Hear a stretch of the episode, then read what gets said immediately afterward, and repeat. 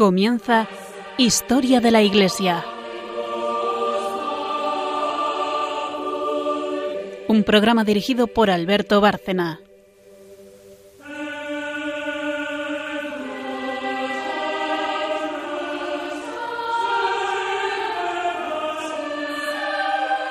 Buenas noches, oyentes de Radio María y este programa Historia de la Iglesia. Buenas noches, María Ornedo. Buenas noches. Buenas noches, Carmen Tour de Montis. Buenas noches. Eh, y buenas noches a todos los que nos oyen. Empezamos siempre con una presentación para los no habituales o para los que hace tiempo que no nos han oído. Eh, María lleva Magisterio. La tercera sección de este programa es sobre Magisterio de la Iglesia. Hemos recorrido bastante el Magisterio durante siglos, pero hace ya tiempo que estamos en Padres de la Iglesia, Padres del Desierto, primeros tiempos, porque ahí hay una riqueza impresionante y nunca superada en relación con los temas de sacramentos y doctrina. Carmen Turo de Montis, buenas noches. No sé si te he dicho buenas noches, pero te lo digo ahora. Buenas noches a todos. Carmen es la historiadora del programa, esto es Historia de la Iglesia, pues Carmen, como historiadora que es, es la que nos trae siempre dos secciones. Eh, la introducción, que es historia, y luego un santo relacionado con lo que estamos viendo, generalmente, que no siempre. Pero bueno, suele ser un santo que tiene que ver con el tema que estemos trayendo al programa. Son tres secciones, como digo. Hay pausas entre ellas y, bueno, tenemos 50 minutos para desarrollar el tema. Eh, llevamos tiempo ya hablando de los primeros siglos medievales.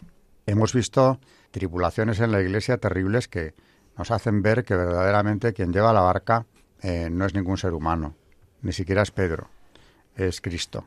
Eh, y hace poco creo que era Balmes, y lo leí y me, y me gustó. Decía, para saber cuál es la iglesia verdadera, solo hay que preguntar a los representantes de cada una de ellas. ¿Quién te fundó?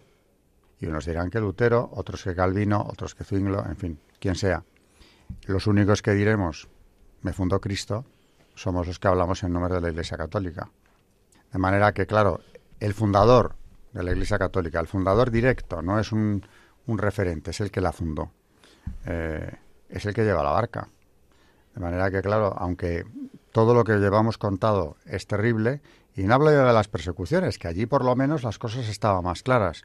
Los cristianos eran perseguidos, bueno, y se mantuvieron fieles. Pero es que en los últimos programas lo que hemos visto es ya una ruptura dentro de la Iglesia o también algo gravísimo, el intento del poder político por controlarla totalmente. Y claro, ahí hubo de todo, desde algunos clérigos que, bueno, entraron en transacciones, otros que no y se comportaron de forma heroica. Hoy vamos a ver algún caso y también mm, hay un momento de decadencia que vamos a sacar a relucir. Ya el otro día salió con graves eh, corrupciones dentro de la Iglesia. Ante todo, Carmen nos lo va a traer cuáles eran las principales corrupciones. Eh, nicolaísmo, simonismo, las investiduras, eh, eso que es, lo iremos viendo con el programa. Y iremos viendo cómo los papas reformistas, reformadores de la Iglesia, que se llaman los gregorianos, sobre todo hay uno que destaca por encima de los demás, que es un santo de la Iglesia Católica, San Gregorio VII, el monje Hildebrando, que había pasado por Cluny, viene a recoger ya la labor de otros. Bueno, pues de eso, adelanto, nos va a hablar Carmen. Y María, con el magisterio, nos va a llevar más atrás en el tiempo. Así que, sin más, brevísima pausa y empezamos ya.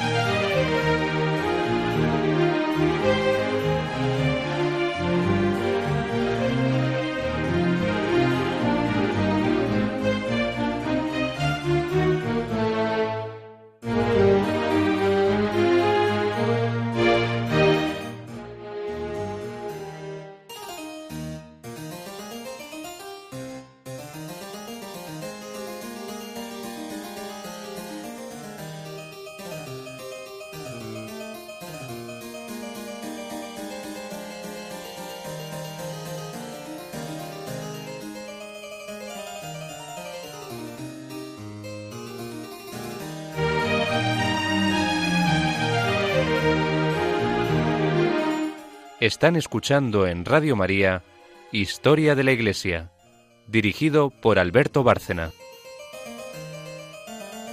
Tres eran, a juicio de los reformadores gregorianos, los males que sufría el clero. Uno, el nicolaísmo, inobservancia de la ley del celibato. Dos, la simonía, que era la compra y venta de ministerios espirituales. Y por último, la investidura laica. Consistía esta en la provisión de los oficios eclesiásticos por personajes laicos, titulares del poder secular, emperadores, reyes y señores, propietarios o patronos de iglesias. Este abuso constituía, según los promotores de la Reforma, la causa y raíz de los otros males. Por eso, estimaban necesario poner fin a la investidura y a la consiguiente colación por los laicos de oficios y funciones espirituales. Tal fue el origen de la célebre cuestión de las investiduras, que enfrentó al pontificado y al imperio, y en particular al Papa Gregorio VII y al emperador Enrique IV. El problema de las investiduras era uno de los puntos capitales de la lucha gregoriana por la libertad de la Iglesia, pero su arreglo no pasaba de ser el preámbulo de un empeño más amplio, que constituía el gran ideal de Gregorio VII, implantar en el mundo la justicia cristiana, para la plena realización del reino de Dios en la tierra. En la mente del Papa correspondía al pontificado la dirección de esta empresa, en virtud del básico axioma gregoriano de que la supremacía en el mundo pertenecía al papado, titular del poder espiritual en la cristiandad, y que esa supremacía, la plenitud de potestad, se extendía ampliamente a la esfera de lo temporal. Las tesis de la doctrina gregoriana se expresaron de modo lapidario en las 27 proposiciones de Gregorio VII que componen los llamados Dictatus Papae. La creencia entonces generalizada en la autenticidad de la donación de Constantino, que habría transferido al Papa la soberanía temporal sobre Occidente, reforzaba la pretensión gregoriana de supremacía papal. Bueno, pues efectivamente eh, el problema era este.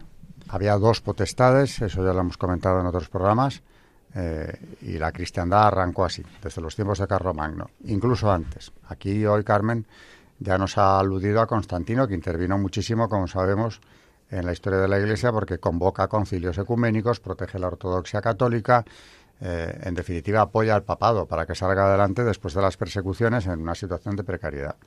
Luego ya con el Imperio Carolingio tenemos los estados pontificios que se consolidan y queda como teoría política que en la cristiandad pues tenemos dos potestades en lo temporal, el emperador, que está por encima de cualquier soberano europeo, y en lo espiritual, el Papa. Pero así como la doctrina de la Iglesia nos dice que la Iglesia tiene por cometido buscar el bien espiritual eh, de la sociedad, el poder político tiene por cometido buscar el bien temporal. Es decir, tienen que colaborar porque no se pueden oponer. Por muy bien que lo hicieran los gobernantes y consiguieran llevarnos a un grado de desarrollo espectacular, si no van acordes en ese crecimiento económico, digamos económico, puede ser cultural en muchos sentidos, ¿no?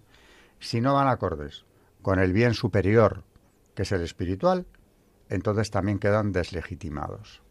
Bueno, lo que se debatía entonces, como nos ha dicho Carmen, es esa pretensión de la donación de Constantino, según la cual este emperador habría dado la potestad máxima de poder al Papa sobre los gobernantes. Eh, no es descabellado, porque también es verdad que durante siglos se buscaba lo que se llamaba la República Cristiana, una república en la que el gobernante tendría que buscar ante todo la salvación de sus súbditos. Pero eso ya atañe al gobernante. Eh, indiscutiblemente, la Iglesia, al frente de, de una sociedad, buscaría, si es coherente y tiene buenos pastores, por encima de todo la salvación de las almas. Y eso conlleva toda una serie de bienes también temporales que tendrían que cumplirse. La solidaridad, eh, en fin, todo lo que en. ¿no? Así que, efectivamente, eso es lo que había entonces planteado. Y una tensión grande que ya llevamos viendo desde hace tiempo y que hoy va a llegar quizá a lo máximo, ¿no? entre emperador y papa. Curiosamente, son los dos que tienen que colaborar en mantener toda esa estructura social, eh, la estructura medieval del imperio, ¿no? Y eso va a durar mucho más tiempo. Pero bueno, ya vendrá la paz. De momento hubo enfrentamientos a veces gravísimos. Y a eso hay que unir un momento de decadencia en lo moral que también en el clero repercutió, con los graves fallos que se estaban cometiendo dentro. Claro, los papas reformistas, esos llamados gregorianos, tenían por delante una labor verdaderamente importante. Pero bueno, cuando parecía que todo aquello era casi insalvable, insisto, la nave no la lleva ningún hombre, la lleva Cristo. Y cuando Él quiere, hace que la tempestad acabe, como hizo eh, delante de sus discípulos, de golpe. Y aquí acabó y vinieron tiempos mucho mejores, ¿no? Pero entre tanto, pues hubo una lucha de poder, hubo un intento de intromisión en la Iglesia fuertísimo y los papas supieron defenderse, aunque a la vez tenían que hacer dentro esa reforma moral del clero, que era importantísima. Bueno, mm, dicho esto, Carmen hoy nos ha traído unos santos de, bueno, que me los ha descubierto ella, porque yo no, sabía ni de su existencia, entre los muchos mártires que hemos traído aquí, claro que el número de mártires de los primeros tiempos, y estos dos hermanos son de Diocleciano, eh, San Marcos y San Marcelino, dos hermanos gemelos que afrontan el martirio juntos. Una historia muy edificante y aquí en este programa estamos los tres de acuerdo en que nunca hablaremos suficientemente de mártires. Ya anuncio hoy que vamos a estar con los mártires, algunos muy desconocidos, en base a, pues, a un libro que presentó María hace años precisamente sobre este tema. Mártires de las persecuciones romanas, creo que son mártires militares. Bueno, pues allá hay toda una serie de ellos que no conocemos. Estos dos de hoy no son tan conocidos. Adelante con, con ellos después de otra pausa muy corta.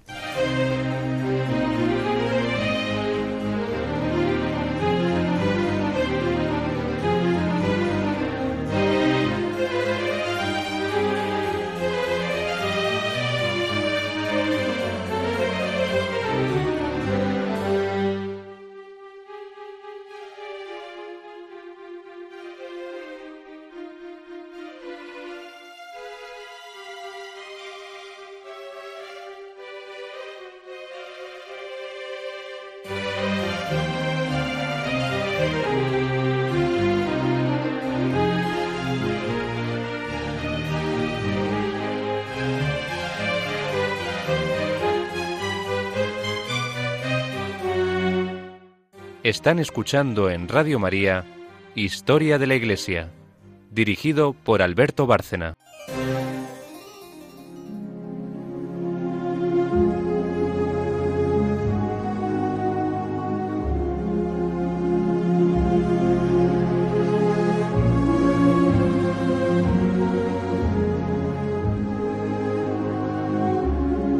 Santos en la historia de la Iglesia.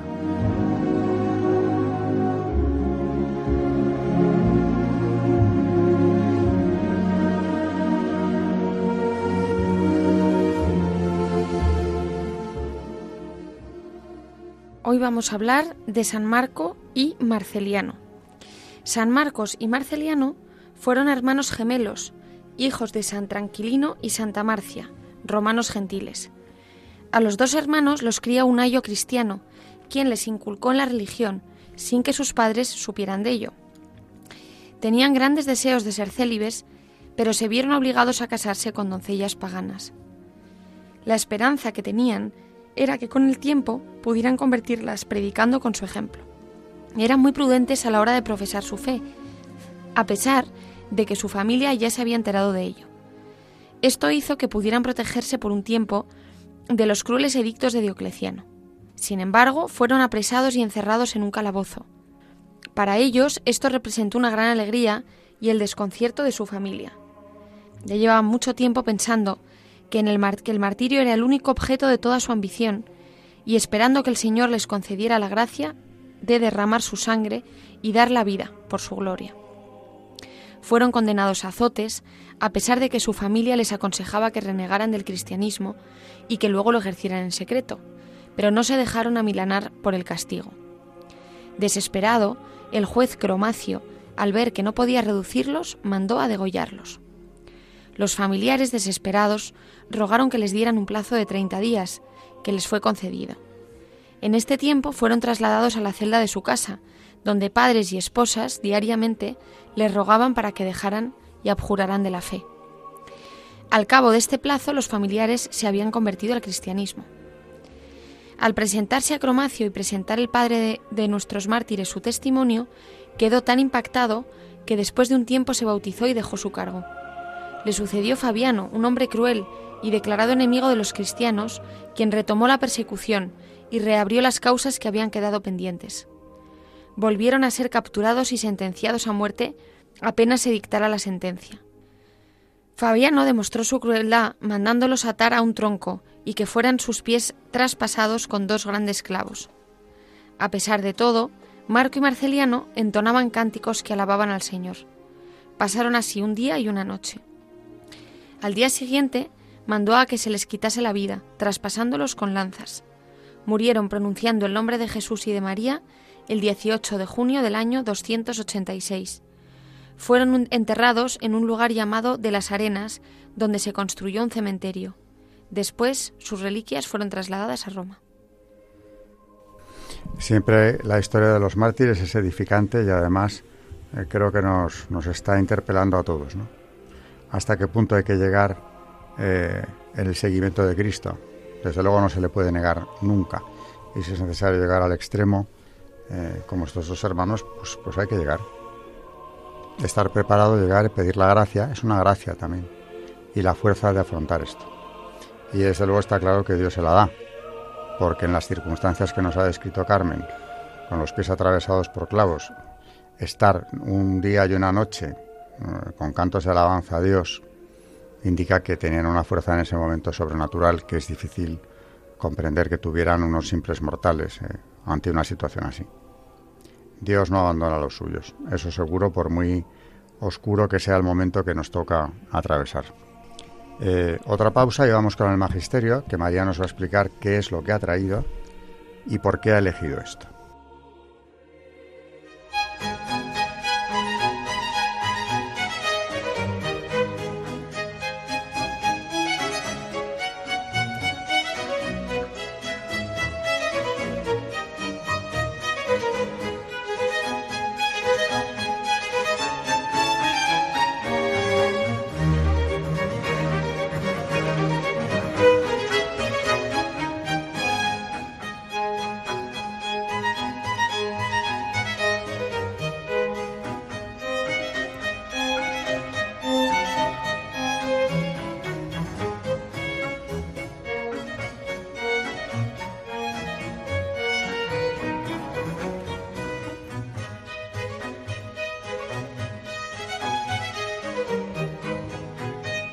Están escuchando en Radio María Historia de la Iglesia, dirigido por Alberto Bárcena.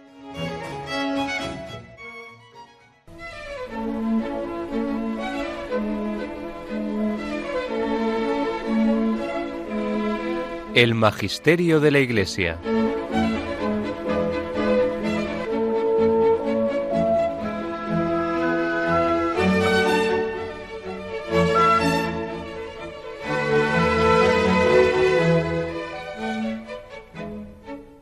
Pues hemos traído unas catequesis de Teodoro de Mopsuestia, que es del año 350. Durante los primeros años de, vida ascética, Teodoro sufrió una serie de crisis y mm, de su amistad con Juan Crisóstomo, al final decidió, pues eh, se estableció en Tarso junto a su maestro Diodoro, eh, obispo de la ciudad, y mm, bueno, empezó a defender la ortodoxia y fue nombrado obispo de Mopsuestia. Eh, muere en el año 428 y alcanza una fama mm, como exegeta y teólogo y bueno, desde entonces es considerado como doctor y maestro de espiritualidad en el Oriente cristiano. Y lo hemos traído porque tiene una serie de catequesis que han sido traducidas recientemente con lo cual es, un, es algo muy importante porque ahora contamos con estos textos tan maravillosos. Vamos a empezar. Hemos traído tres catequesis, una sobre el Padre Nuestro, otra sobre el bautismo y otra sobre la Eucaristía. Vamos a empezar con el Padre Nuestro. Dice así, tras exponer, ayudados por la gracia de Dios, lo que concierne al símbolo de la fe, que nuestros bienaventurados padres compusieron para nuestra enseñanza, según los términos de las divinas escrituras, avanzamos en nuestra instrucción catequética siguiendo la tradición de nuestro Señor, quien nos encomendó bautizar en el nombre del Padre y del Hijo y del Espíritu Santo. Será bello, pues digamos hoy todo lo necesario sobre la oración que nos fue entregada por el Señor. Nuestros padres la adjuntaron a las palabras del credo, porque después de éste tiene que ser también aprendida, conocida y retenida en la memoria por aquellos que se acercan a abrazar la fe del bautismo. En efecto, nuestro Señor mismo, tras haber dicho, Id, haced discípulos a todos los pueblos, y bautizadlos en el nombre del Padre y del Hijo y del Espíritu Santo, añadió, y enseñadles a guardar todo lo que yo os mando. Mateo 28, 19, para mostrar que junto con la doctrina piadosa y la rectitud del conocimiento, nos es necesario poner un gran empeño para que nuestra vida se corresponda con las recomendaciones divinas y las ratifique. Por eso a las palabras del credo les añadieron la oración, en la que se encuentra con suficiente amplitud una doctrina sobre las conductas, aquella doctrina que nuestro Señor encerró en breves palabras y transmitió a sus discípulos. Toda oración, en efecto, cualquiera que sea, constituye una enseñanza sobre la vida para todo aquel que se aplica a observar el deber. Porque, tal y como queremos que sean nuestras conductas, así nos habremos de esforzar para que sea también nuestra oración. En efecto, quien asume el yugo suave, Mateo 11:30, de la virtud y se aplica a poner en práctica las cosas que a Dios le agradan, más que en toda otra cosa, pone su empeño en la oración. Pero quien no se aplica ni siquiera a una de las virtudes y no asume la carga de hacer lo que a Dios le agrada, es obvio que será negligente también respecto a la oración. Y del mismo modo que cuando amamos a una persona más que a las demás, siempre nos agrada encontrarla, convivir y conversar íntimamente con ella, mientras que cuando alguien no nos satisface, no hacemos ningún esfuerzo por encontrarnos y hablar con él. Así aquellos que tienen a Dios en su inteligencia profunda y muestran una gran solicitud en llevar a la práctica lo que a Dios le complace, oran cada día con constancia, considerando que es durante el tiempo dedicado a la oración cuando ha de llevarse a cabo del modo más apropiado el ejercicio de conversar con Él en íntimo trato. Pero quien desprecia las cosas divinas y pone su cuidado en las otras cosas, éste no se aplicará tampoco a la oración. Por esta causa, también el bienaventurado Pablo nos recomienda que oremos sin cesar. 1 Tesalonicenses 5:17, con el fin de que por la perseverancia en la oración se afirmen en nosotros el amor de Dios y el celo por su voluntad. Según esto, también nuestro Señor, que era hombre por su apariencia exterior y por naturaleza, con el fin de proponer por sus propios actos este tipo de vida y de conducta, se aplicaba intensamente a la oración. Así pues, se ocupaba durante el día de la enseñanza de las normas de justicia, pero reservaba el tiempo de la noche para la obra de la oración. Y con este propósito se iba a un lugar desolado, para enseñar que aquel que ora debe antes liberarse de todas las cosas, si realmente la mirada de su alma ha de permanecer en Dios, fijarse en Él y no dejarse distraer por cosa alguna.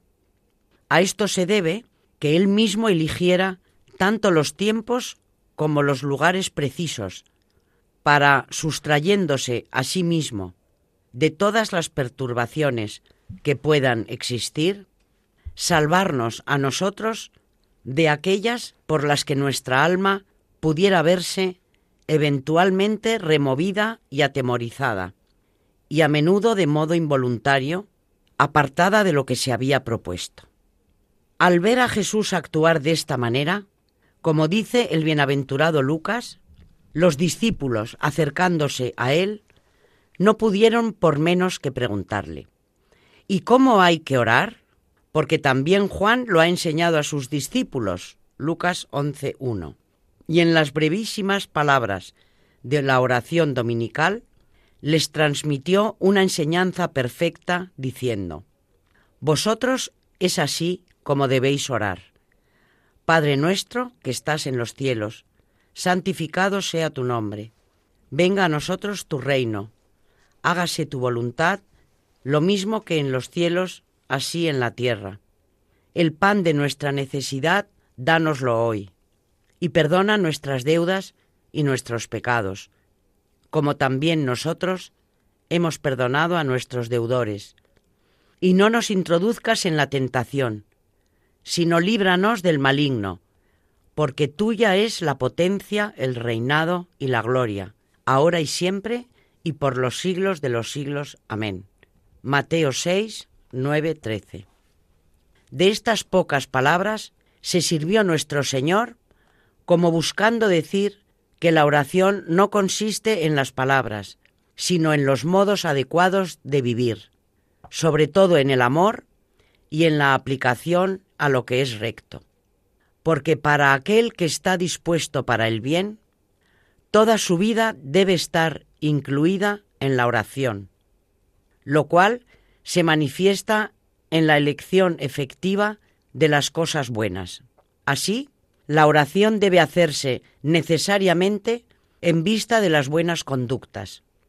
Aquello que no es conveniente hacer no merece tampoco ser pedido en la oración, porque sería peor que morir lapidado demandarle a Dios cosas contrarias a lo que Él ha ordenado. Quien dirigiese peticiones de este tipo desataría la cólera de Dios en vez de suscitar en Él la reconciliación y el apaciguamiento. Así pues, la oración verdadera es rectitud en las conductas, amor a Dios y celo por las cosas en las que Él se complace. En efecto, quien se aplica a esto con solicitud y en su conciencia medita sobre estas cosas, rezará incesantemente y en toda circunstancia sin obstáculo alguno, haciendo en todo momento lo que a Dios le agrada. Mas es precisamente quien actúa de este modo el que más necesidad tiene de suplicar insistentemente en la oración, pues a aquel que ha puesto su solicitud en las cosas que son verdaderamente bellas, le conviene en todo tiempo suplicar la ayuda de Dios, el cual lo socorrerá a cambio de este empeño suyo en que toda su vida sea conforme a la voluntad de Dios. Es evidente que un hombre así también recibirá las cosas que ha implorado, porque es imposible que aquel que ha tomado sobre sus hombros la carga de las leyes divinas, dejándose dirigir por ellas sin apartarse ni un ápice, no reciba con toda seguridad, tras haber pedido socorro, la ayuda de aquel que nos ha recomendado estas cosas. Del mismo modo, resulta indudable que quien vive una vida contraria a todo esto no recibirá nada en el tiempo de la oración, puesto que se aplica a las cosas que no son bellas ante Dios y en realidad no pide más que aquello que en su voluntad autosuficiente ha decidido hacer durante toda su vida. Asimismo, nuestro Señor nos enseña a no ser indolentes cuando nos ponemos a orar, según las palabras transmitidas por el bienaventurado Lucas, quien nos transcribe la enseñanza del Señor al respecto, expuesta por medio de una alegoría. Dice así, había un juez en una ciudad que no temía a Dios ni se avergonzaba ante los hombres. Y he aquí que una mujer, una viuda, que estaba siendo maltratada por un hombre más poderoso que ella, se presentaba a cada momento ante él para pedirle que hiciese cesar la iniquidad con la que la estaban tratando, y la hizo esperar largo tiempo. Pero al final fue vencido por la insistencia de la mujer, de modo que se ocupó de su asunto y la liberó del opresor que la trataba inicuamente, aquel que era más poderoso que ella. Y nuestro Señor añade, Escuchad lo que dice el juez de iniquidad. Haré justicia a esta viuda, al menos para que no me moleste más, y deje de venir a todas horas a importunarme. Del mismo modo, ¿no hará Dios justicia a sus elegidos, que le gritan día y noche, y no tendrá paciencia con ellos? En efecto, dado que a aquellos que aplican todo su esfuerzo entender a la virtud les sobreviene una aflicción que no parece tener fin, proveniente de los movimientos de la naturaleza y de las trampas de los demonios, e incluso de aquellos incidentes cotidianos que para muchos constituyen con tanta frecuencia un motivo de escándalo y les hacen apartarse del deber? Y dado que en este mundo sostienen una guerra para la que no hay tregua, con el fin de que no piensen que Dios se ha apartado completamente de ellos por no tener el más mínimo respiro en su batalla de cada día, por eso era conveniente que nuestro Señor propusiera el ejemplo de este juez de iniquidad, para confirmar, por medio de la comparación, su certeza de que es imposible que Dios se aparte de aquellos que han elegido el bien, abandonándolos a su suerte.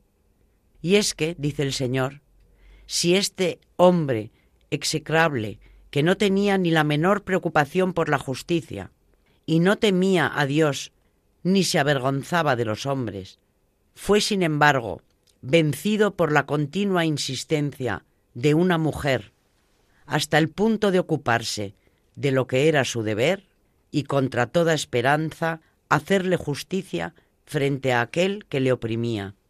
¿Cómo podéis vosotros pensar de Dios, que es tan misericordioso y clemente, y hace todo lo posible por nuestra vida y por nuestra salvación, hasta el punto de que ni siquiera a los pecadores les puede abandonar, que pueda dejar de la mano a aquellos que se aplican al bien y vive en el celo por todo aquello que Él le complace? No tiene por qué significar que los haya abandonado el hecho de que les haga afrontar las adversidades y las pruebas cotidianas, que sin desearlas se ven obligados a soportar, sea por el tormento de las pasiones naturales, sea por la debilidad que le, les es innata, por causa de la cual con tanta frecuencia, sin la participación de su voluntad, son impulsados a hacer aquello que no conviene. Porque es grande la guerra a la que los demonios someten a quienes continuamente se ven forzados a combatir contra las pasiones que nacen de tantos incidentes ocasionales. Mas los bienes que les son prometidos a cambio de estas fatigas no son ya unos bienes ordinarios, y Dios acepta con agrado su voluntad y muestra de modo compensatorio la gran solicitud que de él proviene con aquellos que son probados de este modo. Así pues, él permite que en este mundo soporten tribulaciones y penalidades, si bien es porque a cambio recibirán bienes permanentes e inefables. Eh, de todo lo que te llevo oyendo este, todo este rato eh, en esta lectura sobre la oración, me impresiona lo que repite una y otra vez que el que hace oración se va a encontrar con pruebas muy, muy difíciles, que son las del día a día y también el ataque de los demonios, que Dios permite por algo, claro, todo es para algo. De manera que esto, la oración, como todo lo que hacemos a diario, hay que ofrecerlo. Las pruebas de cada día hay que ofrecerlas. Y luego, claro, no dejarse de llevar por, por el día a día. Por eso ya lo hemos comentado aquí. Es bueno empezar el día con la oración. Por lo menos a de la mañana que la tengas hecha. Si luego puedes volver a rezar, mejor. Pero que esa no nos falte, porque se te puede ir el día sin haber rezado nada, o casi nada.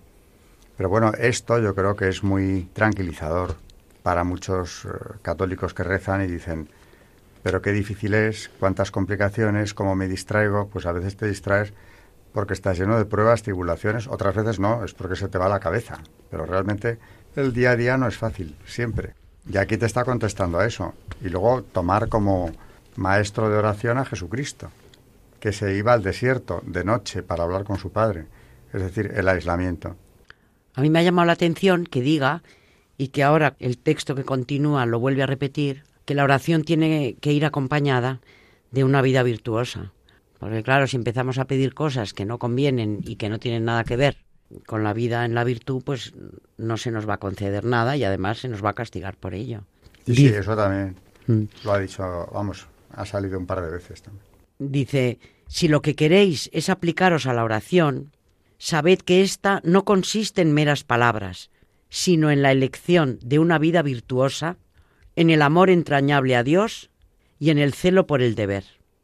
Ahora bien, si os aplicáis en estas cosas, seréis orantes durante toda vuestra vida, y del hecho de haberlas requerido espontáneamente y elegido de un modo efectivo, resultará un renovado deseo de la oración. Sabréis entonces con absoluta certeza qué habréis de pedir, porque si habéis hecho la elección por el deber, no os dejaréis ya persuadir de pedir ninguna otra cosa, porque no aceptaríais ciertamente, implorar aquello que ya no os causa inquietud alguna. Así, deseando las virtudes y habiendo puesto en ellas toda vuestra preocupación, es evidente que presentaréis a Dios vuestras peticiones en conformidad con este anhelo. Y finalmente, si lleváis este tipo de vida y pedís a Dios cosas de este género con diligencia, no se os esconde el hecho de que con absoluta seguridad las obtendréis. Escuchad, por tanto, en breves palabras, en qué debéis aplicaros y cuál es la cualidad de la conducta y del modo de vida que se requiere de vosotros. En qué es necesario que perseveréis y cuáles son las intenciones por las que tenéis que orar, para que después suceda también que os veáis colmados de aquello que buscabais. Dice pues el evangelista, y sucedió que mientras Jesús estaba orando en cierto lugar, cuando acabó, uno de los discípulos le dijo, Señor nuestro, enséñanos a orar, como también Juan enseñó a sus discípulos. Y él les dijo, cuando oréis, decid este modo, Padre nuestro que estás en el cielo, santificado sea tu nombre. Estas palabras Jesús estaba orando en cierto lugar son semejantes a aquellas que el mismo evangelista dice en otro pasaje.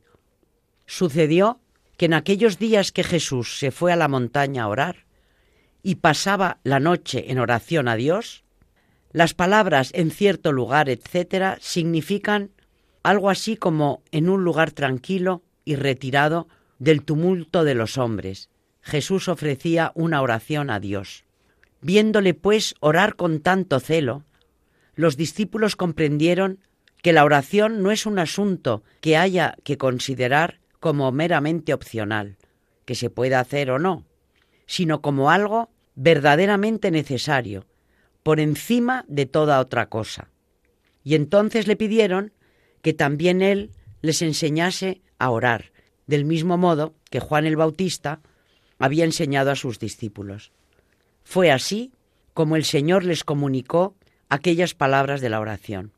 Por consiguiente, si vosotros os aplicáis a la oración, sabed qué es lo que tenéis que pedir a Dios. No hay duda que se os exigirá también que pongáis todo vuestro empeño en realizar aquellas mismas cosas por las que vais a presentar vuestra petición. ¿Qué es al fin lo que tenéis que decir cuando os dispongáis a orar? ¿Y en qué conviene, por tanto, que os afanéis? Padre nuestro que estás en el cielo. Y aquí dice, ante todo, se requiere que conozcáis aquello que erais antes y lo que habéis llegado a ser ahora, y cuál es el don que habéis recibido de Dios y cuánta es su grandeza. Porque son ciertamente muy grandes las cosas que se han realizado en vuestro favor, mucho más grandes que las que se hicieron en favor de todos los hombres que os han precedido. En efecto, todo aquello que ha sido hecho por mi mano en favor de los que creen en mí y han elegido hacerse discípulos míos, es de tal cualidad que estos son elevados muy por encima de aquellos que aún se conducían según la ley de Moisés. Si es verdad que aquella primera alianza fue dada desde el monte Sinaí, engendrando para la esclavitud, y es sierva de la esclavitud ella y sus hijos, Gálatas 4, 24, 25. Esclavos eran, en efecto, todos aquellos que estaban sometidos a la ley de los mandamientos. Efesios 2.15. Recibieron así una regla de conducta apropiada para ellos, y contra la transgresión del mandamiento fue decretada una correspondiente pena de muerte, a la que ningún hombre podía escapar.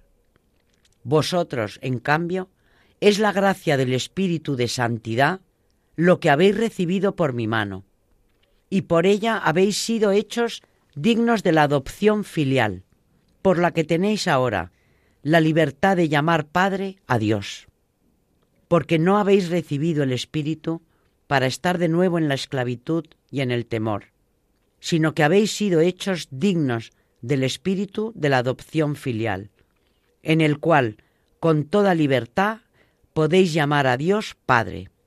Romanos 8:15.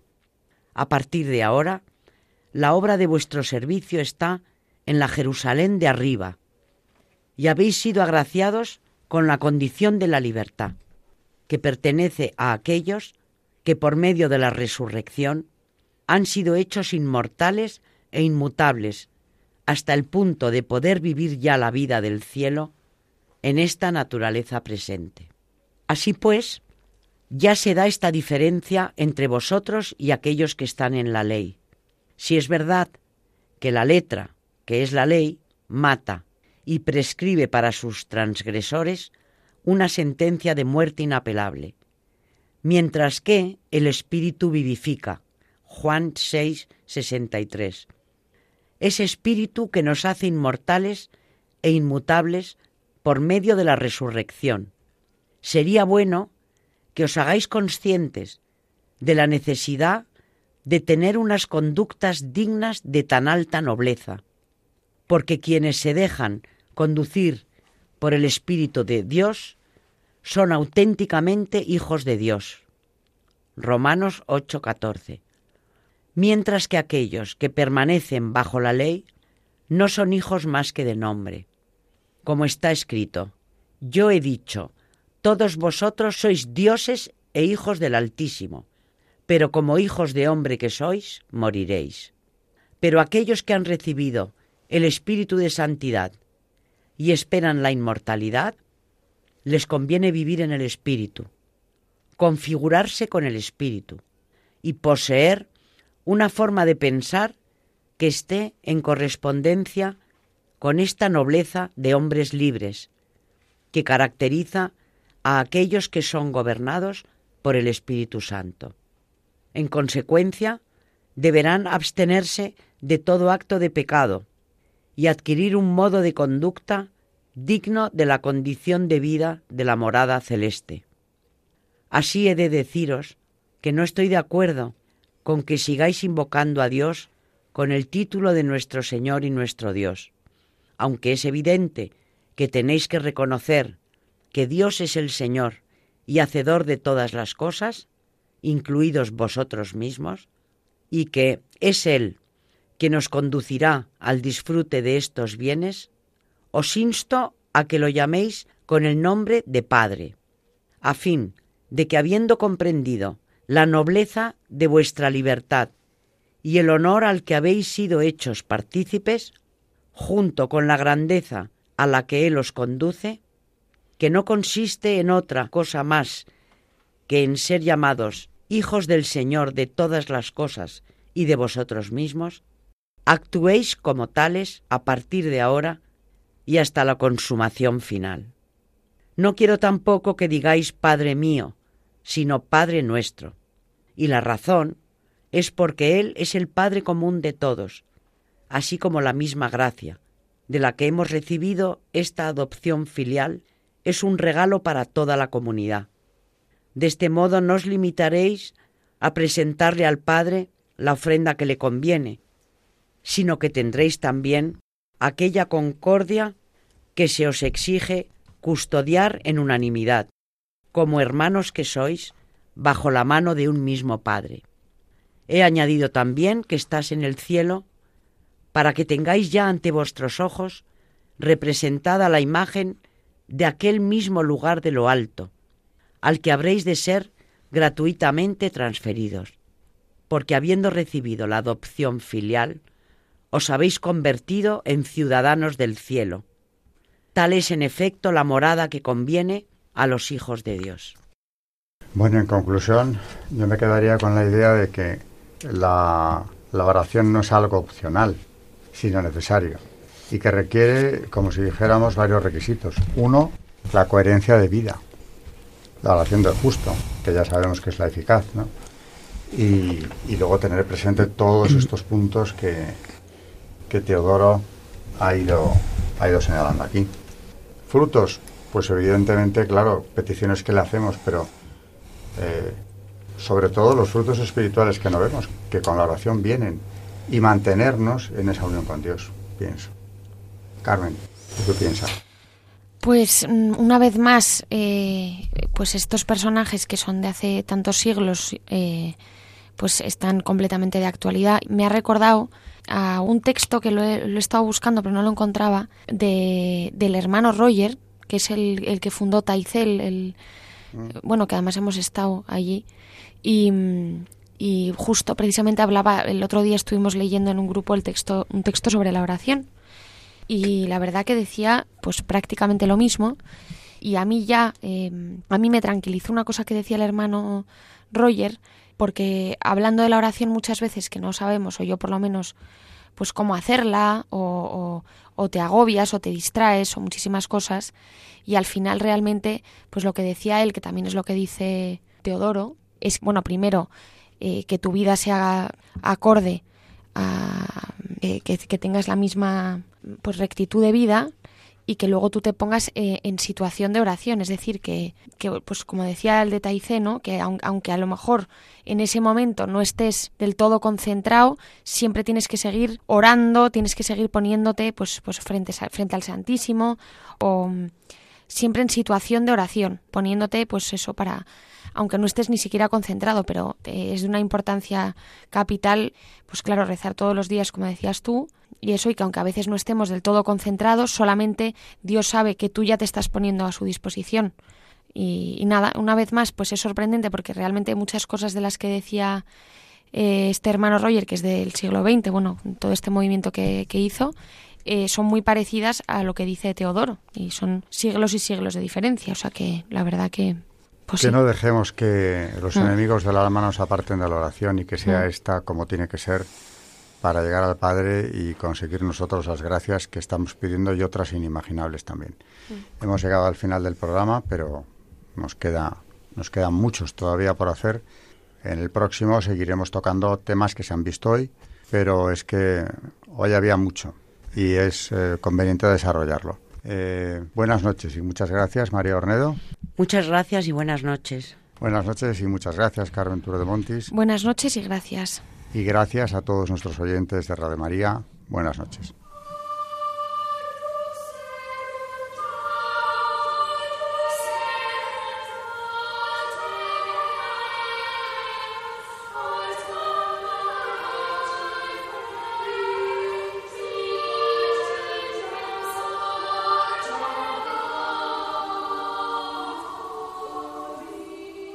Han escuchado Historia de la Iglesia, un espacio dirigido por Alberto Bárcena.